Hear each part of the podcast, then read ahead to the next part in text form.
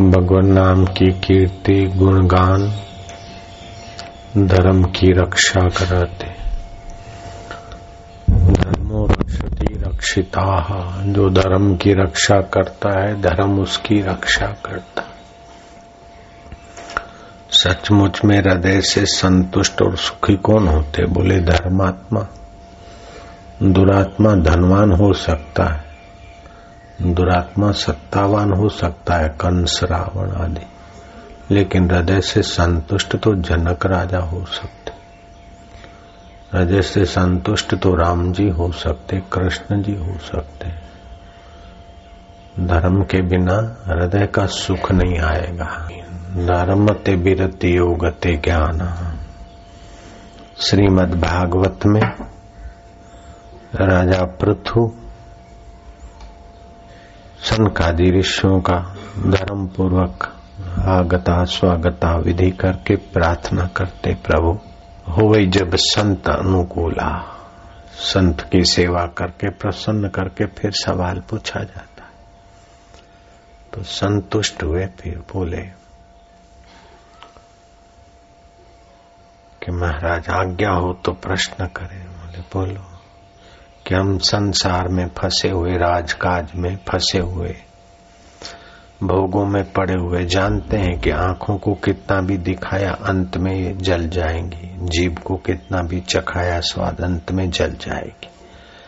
ऐसे ही शरीर के स्पर्श से काम विकार कितना भी भोगा, इससे शांति तो मिलने वाली नहीं, आयुष्य खत्म हो रही है, तंदुरुस्ती नाश हो रही है। नाड़ियों को निचोया जाता है। महाराज, हम जानते लेकिन फिर भी वही करते हैं, सुख के लिए। देखना, सूंघना, स्पर्श करना, स्वाद लेना जीव का। तो हम जैसों को सच्चा स्वाद कैसे मिले? सच्चे स्वाद के बिना जीव बंधन में पड़ता है, ये बात हमने महाराज शास्त्रों से, संतों से सुनी। सच्चा आत्मा का सुख नहीं मिला, तब तक जीव का बंधन चालू है, मुक्ति नहीं होगी। जैसे पतंग या दिए में सुख खोजकर तप मरता है, मछली कुंडी में जीव का सुख लेने को ललकती और फंस मरती है, भंवरा सुगंध में फंस मरता है। हिरण शब्द में फंस मरता है, हाथी स्पर्श में फंस मरता है। वो एक एक इंद्रिय के सुख में अपने प्राण गवा देते मनुष्य तो पाँचों इंद्रियों के विकारों में। राजा है तो ज़्यादा सुविधा है विकारों में गिरने की। गरीब है तो कम सुविधा है, लेकिन वासना तो गरीब को भी भटका रही है और अमीर को भी। जितना मानिया खुशियाँ संसार के जितने भोग ज़्यादा भोगे, उतना मन अशांत रहता है। महाराज, ये बात जानते हैं, लेकिन फिर भी मन वहीं जाता है। तो हमारे जैसे ग्रस्तियों में इंद्रियो लोलुप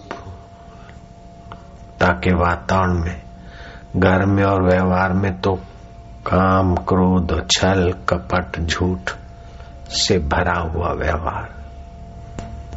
इसीलिए घर में रहकर भजन तो करते हैं, लेकिन बरकत चली जाती है, क्योंकि अधर्म हो जाता है। झूठ कपट का काम आदि का। तो हमारे जैसों के लिए सदगति का उपाय, आप जैसे समर्थ हमारा देवा साचा संत बतावे कि हमने मुक्ति साक्षात्कार कर देता है। हमको सच्चा सुख कैसे मिले? हम लोगों के उद्धार का कोई उपाय आप ही बता सकते। भागवत के चौथे स्कंद का बाईसवा अध्याय में पृथु राजा ने सनकादि ऋषियों का, सनत कुमार का स्वागत करने के बाद, उनकी सेवा करने के बाद ये प्रश्न किया कि हम कर्म के वशीभूत हैं, इंद्रियों के भोग के वशीभूत हैं, ऐसे हम तुच्छ जीव। ऐसा नहीं कहता कि मैं राजा, पृथु। नहीं, इंद्रियों के भोगों में पड़े हुए संसारी जीवड़े कीड़े। जैसे कीड़ा नाली में खद बदाता है, ऐसे हम पाँच नालियों में खद बदो के सुख के लिए मरे जा रहे तो संत कुमार जी, आप प्रसन्न है तो हमारी उज्जवल गति का कोई उपदेश दीजिए। सनकादि ऋषियों ने कहा कि देखो,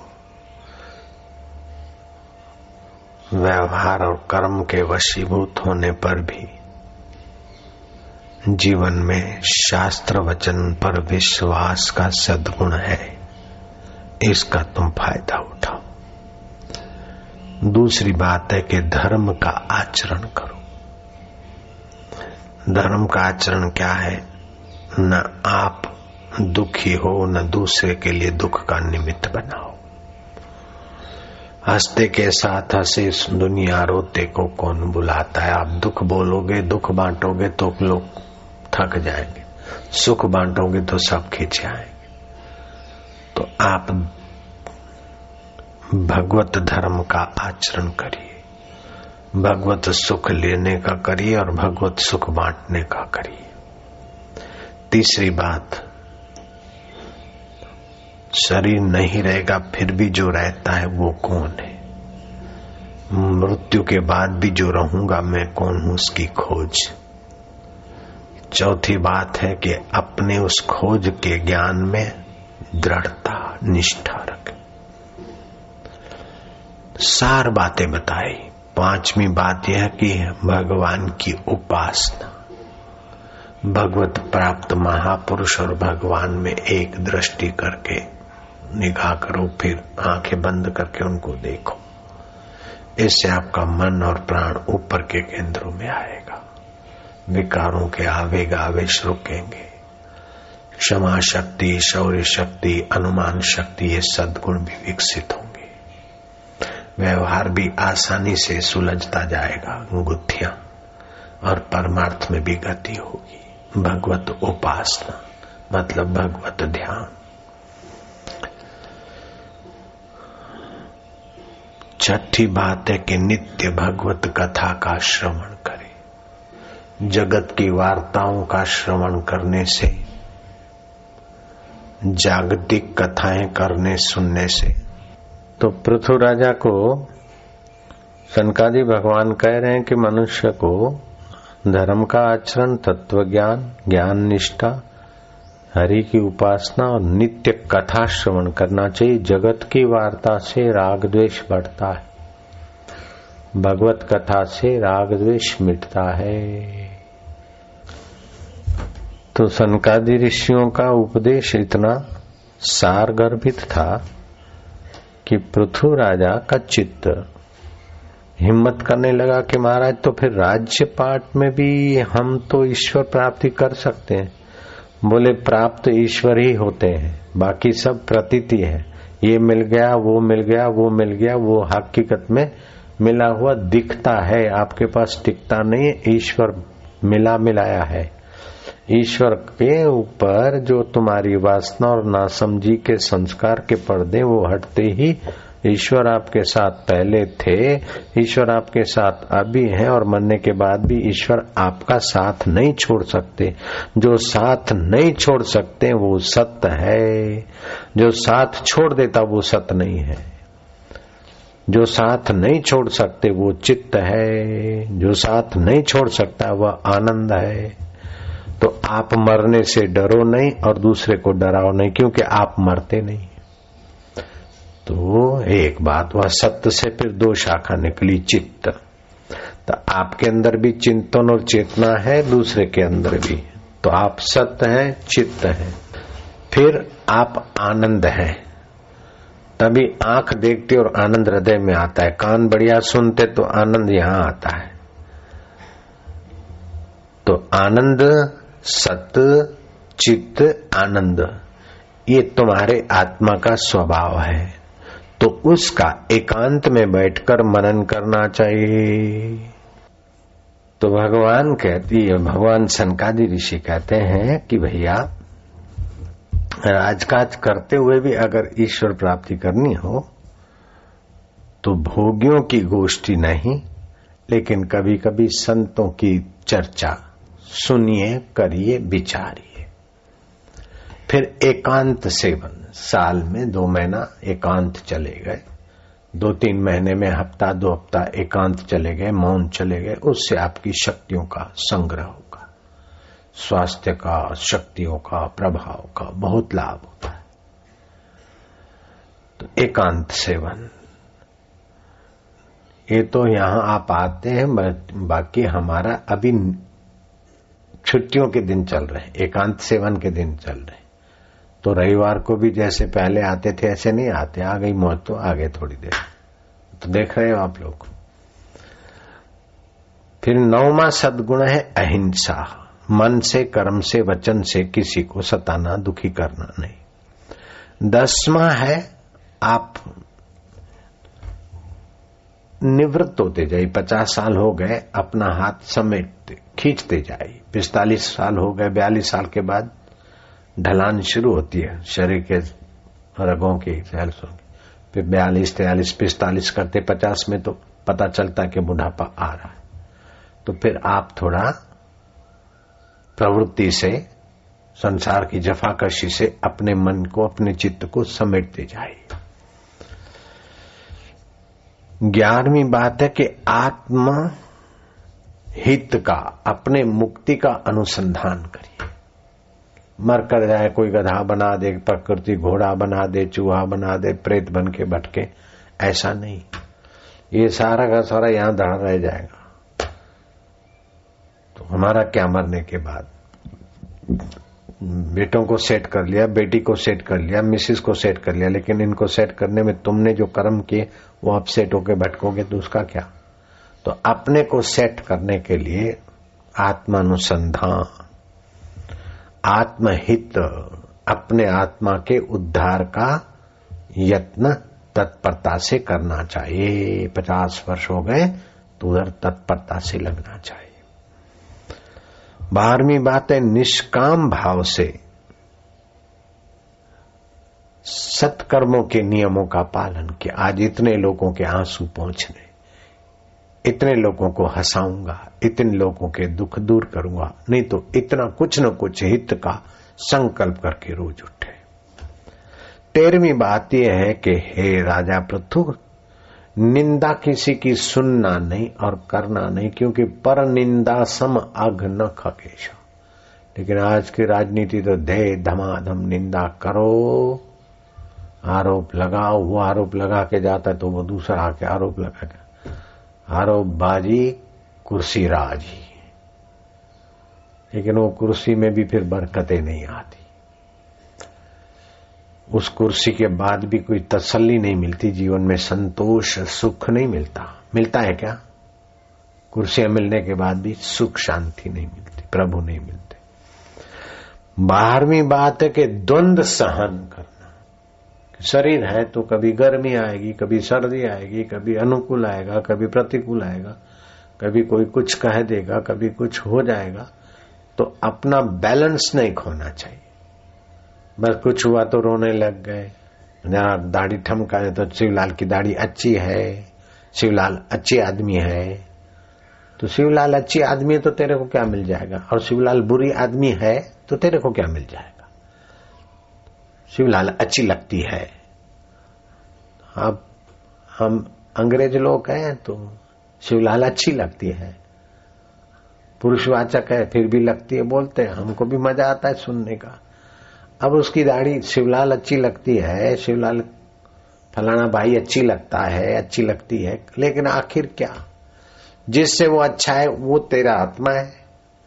तो तू, वो अच्छी लगती है शिवलाल, अथवा मोहन भाई अच्छी लगती है, फलाना व्यक्ति अच्छी लगती है तो अच्छी लगे चाहे बुरी लगे, लेकिन लगी मन को, उसको जानने वाला कौन है?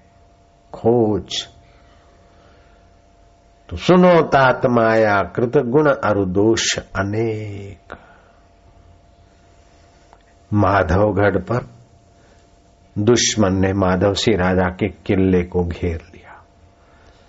दुश्मन मिलकर घेरा डाला। और सेनापति ये वो, ये चारों मिल गए चारों दिशा के दुश्मन और हम लोग घिर गए। बुरी हालत। अब मरे अब मरे। इतने में कठियार आया कि राजन आपके सेनापति तो थके हारे और कुछ सेना मर गई। आप मुझे एक दिन के लिए कमांड सौंपिए। मैं माधवगढ़ की हार को जीत में बदल के आपको दे दूँगा। क्या करोगे कैसा करेगा, ये नहीं पूछेगा।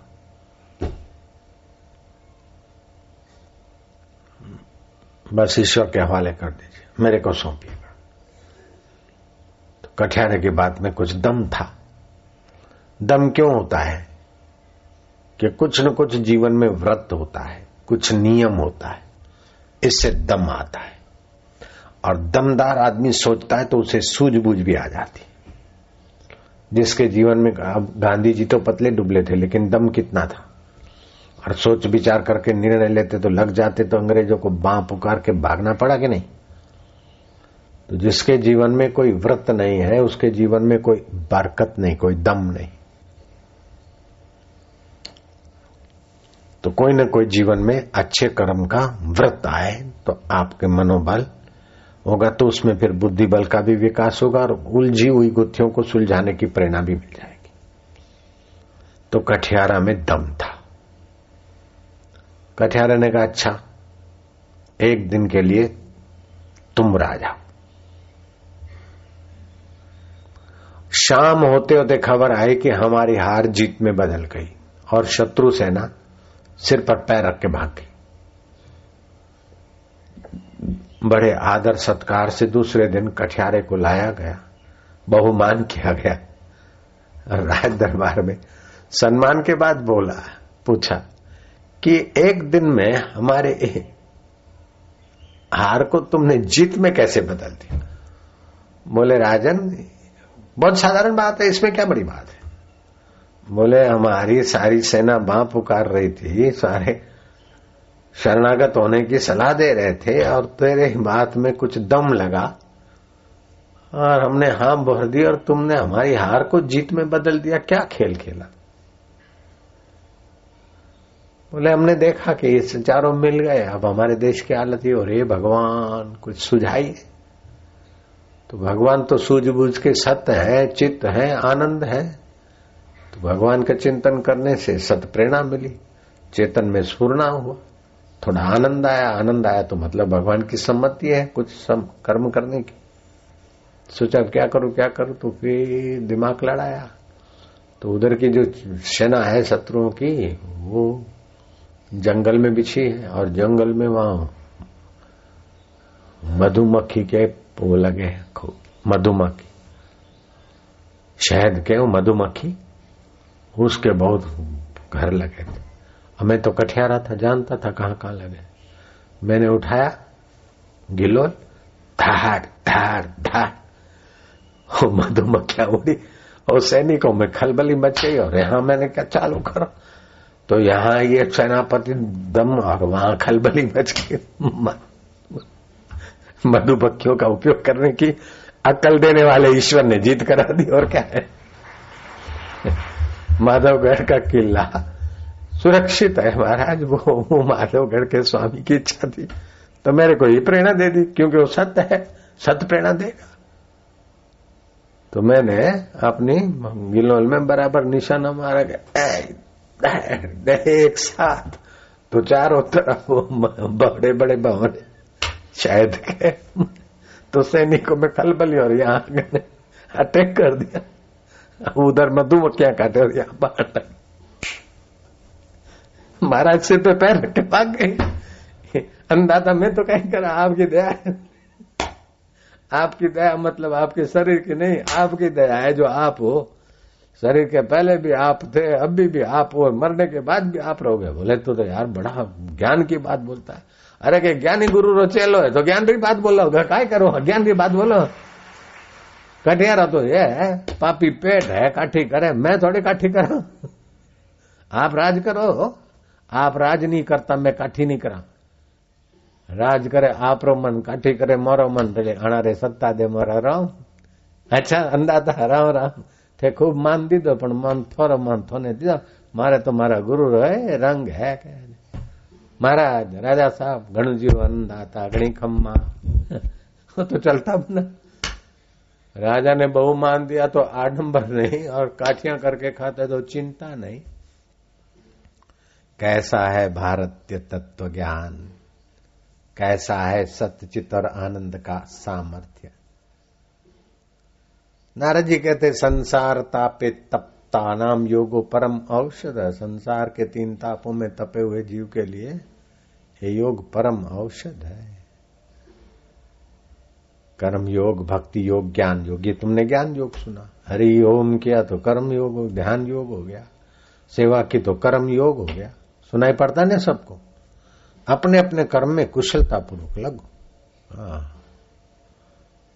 अब देखो, लापरवाही से लगे तो सुनना पड़ा ना उनको।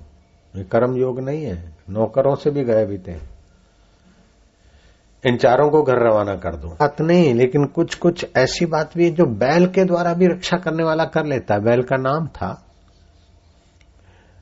शरणानंद महाराज ने बताए आनंदमयी माँ उनका सत्संग सुनती थी। गांधी जी उनसे बड़े प्रभावित थे। दस साल की उम्र में आँखें चली गई। शास्त्र पढ़े नहीं, लेकिन ऐसी बात बोलते कि सब शास्त्र सम्मत आती थी। बड़े बड़े संत उनका लोहा मानते। राम सुखदास जी उनको बड़ी नम्रता से मानते, उनके चरणों में बैठते। शरणानंद शरणानंद महाराज। उन्होंने बताई बात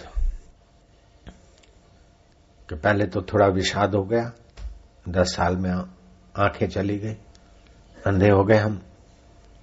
बाद में महात्माओं का कथा सत्संग मिला तो उससे बल मिल गया, विषाद। भगवान की चरणों में भक्ति बन गया। तो चले गए। और उसकी शरण में आए तो आनंद हो गया। उन्होंने एक बात बताई कि पति चला गया, बेटा साधु बन गया। माँ अकेली, घर में कोई आमदनी नहीं, एक बैल था, उसका नाम था सबरू। उस बैल के द्वारा खेती होती थोड़ी बहुत। और वर्ष भर उसी से गुजारा था, उसको चारा मिल जाता और माँ को अन्न मिल जाता था। तो लुफरों ने देखा कि इसका कमाई का तो कोई नहीं है तो खेत और मकान हड़पने के लिए उन्होंने चक्र चलाए। तो भूमाफिया लोग वृद्धा के पास आए और उसको सामान बमान उठा के दूसरी जगह ले जा रहे थे, वो कब्जा कर रहे थे। तो वृद्धा रोती हुई अपने सबरू बैल के पास गई। उसकी रस्सी खोली। बोले, सबरू भैया, अब तो किस्मत रूठी, अब तो भगवान ही आपके हमारे रक्षक। अब चलो यहाँ से चले चले। खेत और घर तो वो ले रहे जहाँ तुम, वहाँ हम, जहाँ हम, वहाँ तुम, सबरू भैया। बैल के आगे बाई ने अपना दुख रोया। वो कैसा परमेश्वर अंतर्यामी बैल के द्वारा भी सुनने को समर्थ है? शब्र की आँखें लाल हो गई। और जैसे भगवान शंभ सदाशिव का नंदी हुंकारता है, ऐसे शबरू को खोलकर ले जाना चाहो, हुकारा, हर जंप मारा।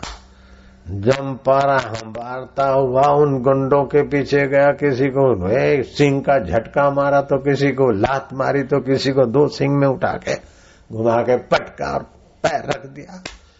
वो जो टोला आया था पोजिशन लेने के लिए, उन्हीं का पोजीशन का पोल सारे भाग खड़े और शबरू आराम से अमार बैठ गए। माई अपना खेत और अपना घर संभाले बैठी तो रक्षक बैल के द्वारा भी कैसी रक्षा करता है? हे प्रभु, तेरी लीला तू ही जाने। बैल के द्वारा भी तू रक्षा कर सकता है। तो संत के द्वारा तू सत्संग देकर हमारी मुक्ति करना चाहता है। प्रभु, तेरी जय हो। दाता, तेरी जय हो। मारा वालुड़ा, मारा कानुड़ा, मारा इष्ट देव। તારી મહિમાનો પાર નથી અમારી ભૂલોનો પાર નથી ને તારા સામર્થ્યનો પાર નથી અમારી વાસનાનો પાર નથી ને તારી દયાનો પાર નથી અમારા અહંકારનો પાર નથી ને તારી ક્ષમાનો પાર નથી મારા પ્રભુ મારા વાલુડા आप ऐसे करते करते भगवान से कभी कुछ करो कभी लड़ाई करो कभी प्यार करो कभी धन्यवाद दो आप अपना हृदय भगवतमय बना लो, जैसे तुकाराम महाराज करते थे। तुकाराम महाराज कभी कभी तो भगवान को गालियाँ देते विठल बड़ा निष्ठुर है, बड़ा लुच्चा है। मेरा घर बार सब छुड़ा दिया, अपने तरफ़ बुलाया और अब आता भी नहीं है। मैं न घर का रहा न घाट का रहा तू कैसा कठोर है। ऐसा करके सुनाते सुनाते। फिर रोते, देखो, मैं कैसा कैसा बोलता हूँ तुमको, फिर भी तू दयालु कैसा है? मेरे को कुछ नहीं करता, सुनता है, तू दयालु है, तू कृपालु है, तू धीर है, तू गंभीर है, तू करुणामय है, मेरा विठल है ना, तू मेरा है। मेरा बुरा नहीं मानता, तू कितना अच्छा है, मेरे माझा विठला माझी माऊली माऊली काय प्रीती करती? तुम्ही माऊलीची माऊली हो. माँ की माँ, बाप के बाप, मेरे प्रभु हो विठला हरिओम विठला विठला विठला विठल विठल विठला पांडुरंगा विठला हरिओम विठला फकीर मीर साईं, जप ध्यान करते करते अंतर जगत में शांत और मधुमय होने की यात्रा में।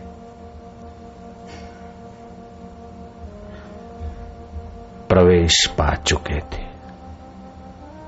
फकीर मीर साईं को दुनवी सुखों की कोई इच्छा वासना नहीं सताती थी। बाहर की तड़क भड़क में उन्हें कोई रुचि नहीं एक कफनी पहन लेते थे। पड़ी है तो पड़ी है। कौन बदले? सर्दियों के दिन थे। फकीर मीर साई धूप खा रहे थे। उस कफनी में, उस लंबे कुर्ते में जुएँ पड़ गई थी। गडरिया, अरे ले जुए निकाल देना। कफनी उतार कर दे दी और धूप खा रहे सुबह की धूप दस मिनट, बड़ी हितकारी होती। दोनों घुटनों के बीच सिर रख, रखे अपने उस राम रस की शांति में। संत मीर साईं। अंतर सुख में सुखी थे। इतने में बच्चे आए। बच्चों ने देखा कि राजा साहब आ रहे हैं और मिठाई ला रहे हैं। हमें मिठाई खाने को मिलेगी। खुशी खुशी में बच्चों ने तालियाँ बजा दी। मीर साई ने सिर उठाया। बोले, क्या जुए मिल गई? बोले, नहीं बाबा। राजा आए हैं, मिठाई लाए आपको प्रणाम करेंगे, फिर मिठाई बटेगी। इसलिए हम तालियाँ बजा रहे बोले धत तेरे की, जुए तो नहीं मिली। हम्म।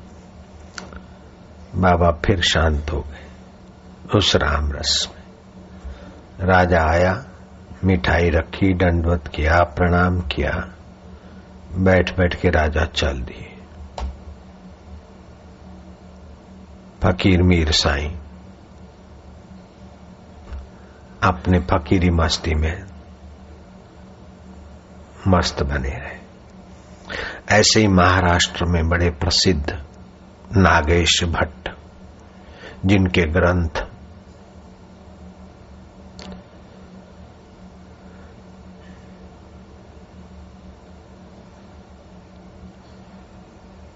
षड द्वंदु शेखर परिभाषेन्दु शेखर और मंजू। मंजूषा ग्रंथ। अब व्याकरण का ग्रंथ लिख रहे थे। बड़ा भरा व्याकरणाचार्य। बाजीराव पेशवा, महाराष्ट्र के सम्राट को। जानकारों ने कहा कि महाराष्ट्र के नागेश भट्ट एकांत जगह पर इतने बढ़िया ग्रंथ लिख रहे हैं। अब तो श्रेष्ठ ग्रंथ उनका।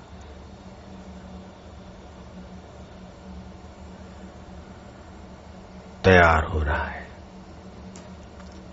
पाणिनि मुनि के ब्रह्म सूत्र पर भी व्याख्या। योग दर्शन। बाजीराव पेशवा आए।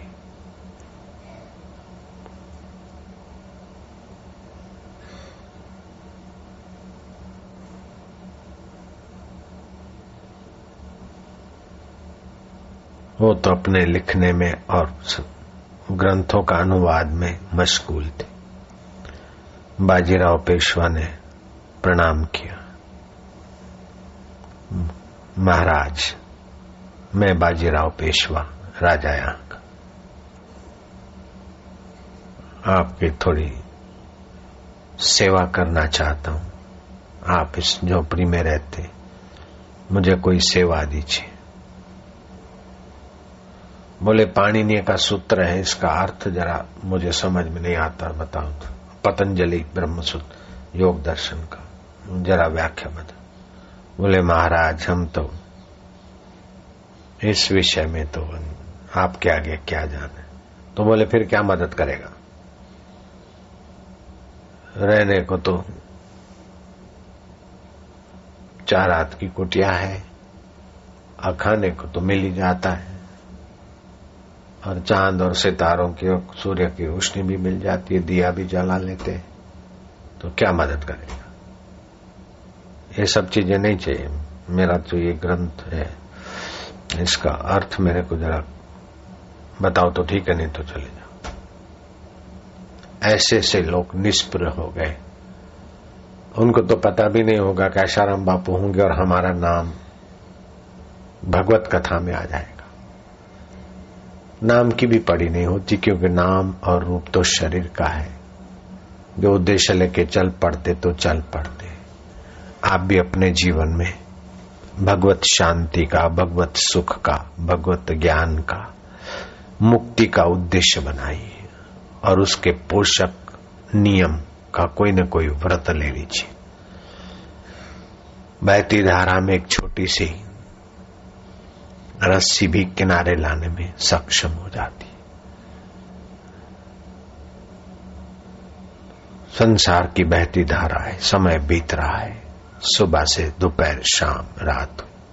फिर कल सुबह आयुष्य का एक दिन घट गया। ज़िंदगी के दिन बीते जा रहे हैं। जीवन दाता को नहीं पाया जीवन दाता की शांति और सुख नहीं पाया। तो जो कुछ पाया है, वो तो छोड़ना पड़ेगा। जो कुछ पाया है वो छोड़ना पड़ेगा, जो छोड़ना पड़ेगा उसके पहले। अछूट की आराधना बुद्धिमत्ता है। अछूट का ज्ञान बुद्धिमत्ता है। अछूट की प्रीति बुद्धिमत्ता है।